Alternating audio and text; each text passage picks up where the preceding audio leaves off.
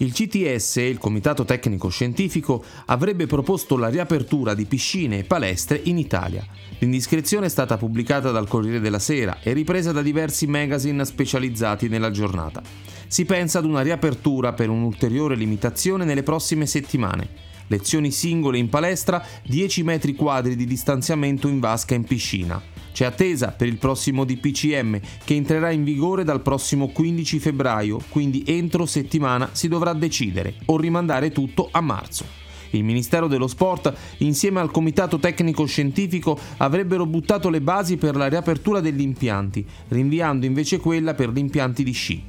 L'indiscrezione ha sicuramente risvegliato un settore in profonda crisi che da quasi un anno vive uno stallo pressoché totale. Tra le premesse c'è chiaramente il divieto di aggregazione, così come riportato dagli scienziati. Si mantiene particolarmente importante il ritorno alla fruizione delle attività fisiche, soprattutto nei soggetti in età evolutiva e negli individui con patologie croniche e degli anziani, nei quali il benessere psicofisico acquisisce una dimensione fondamentale sullo stato di salute. Si attende quindi la pubblicazione di un nuovo DPCM ufficiale che confermi quanto indicato, ma che possa consentire anche a migliaia di lavoratori di riprendere la propria attività nelle palestre e nelle piscine, dove in questi mesi solo i professionisti e gli iscritti alle varie gare con le rispettive federazioni potevano allenarsi.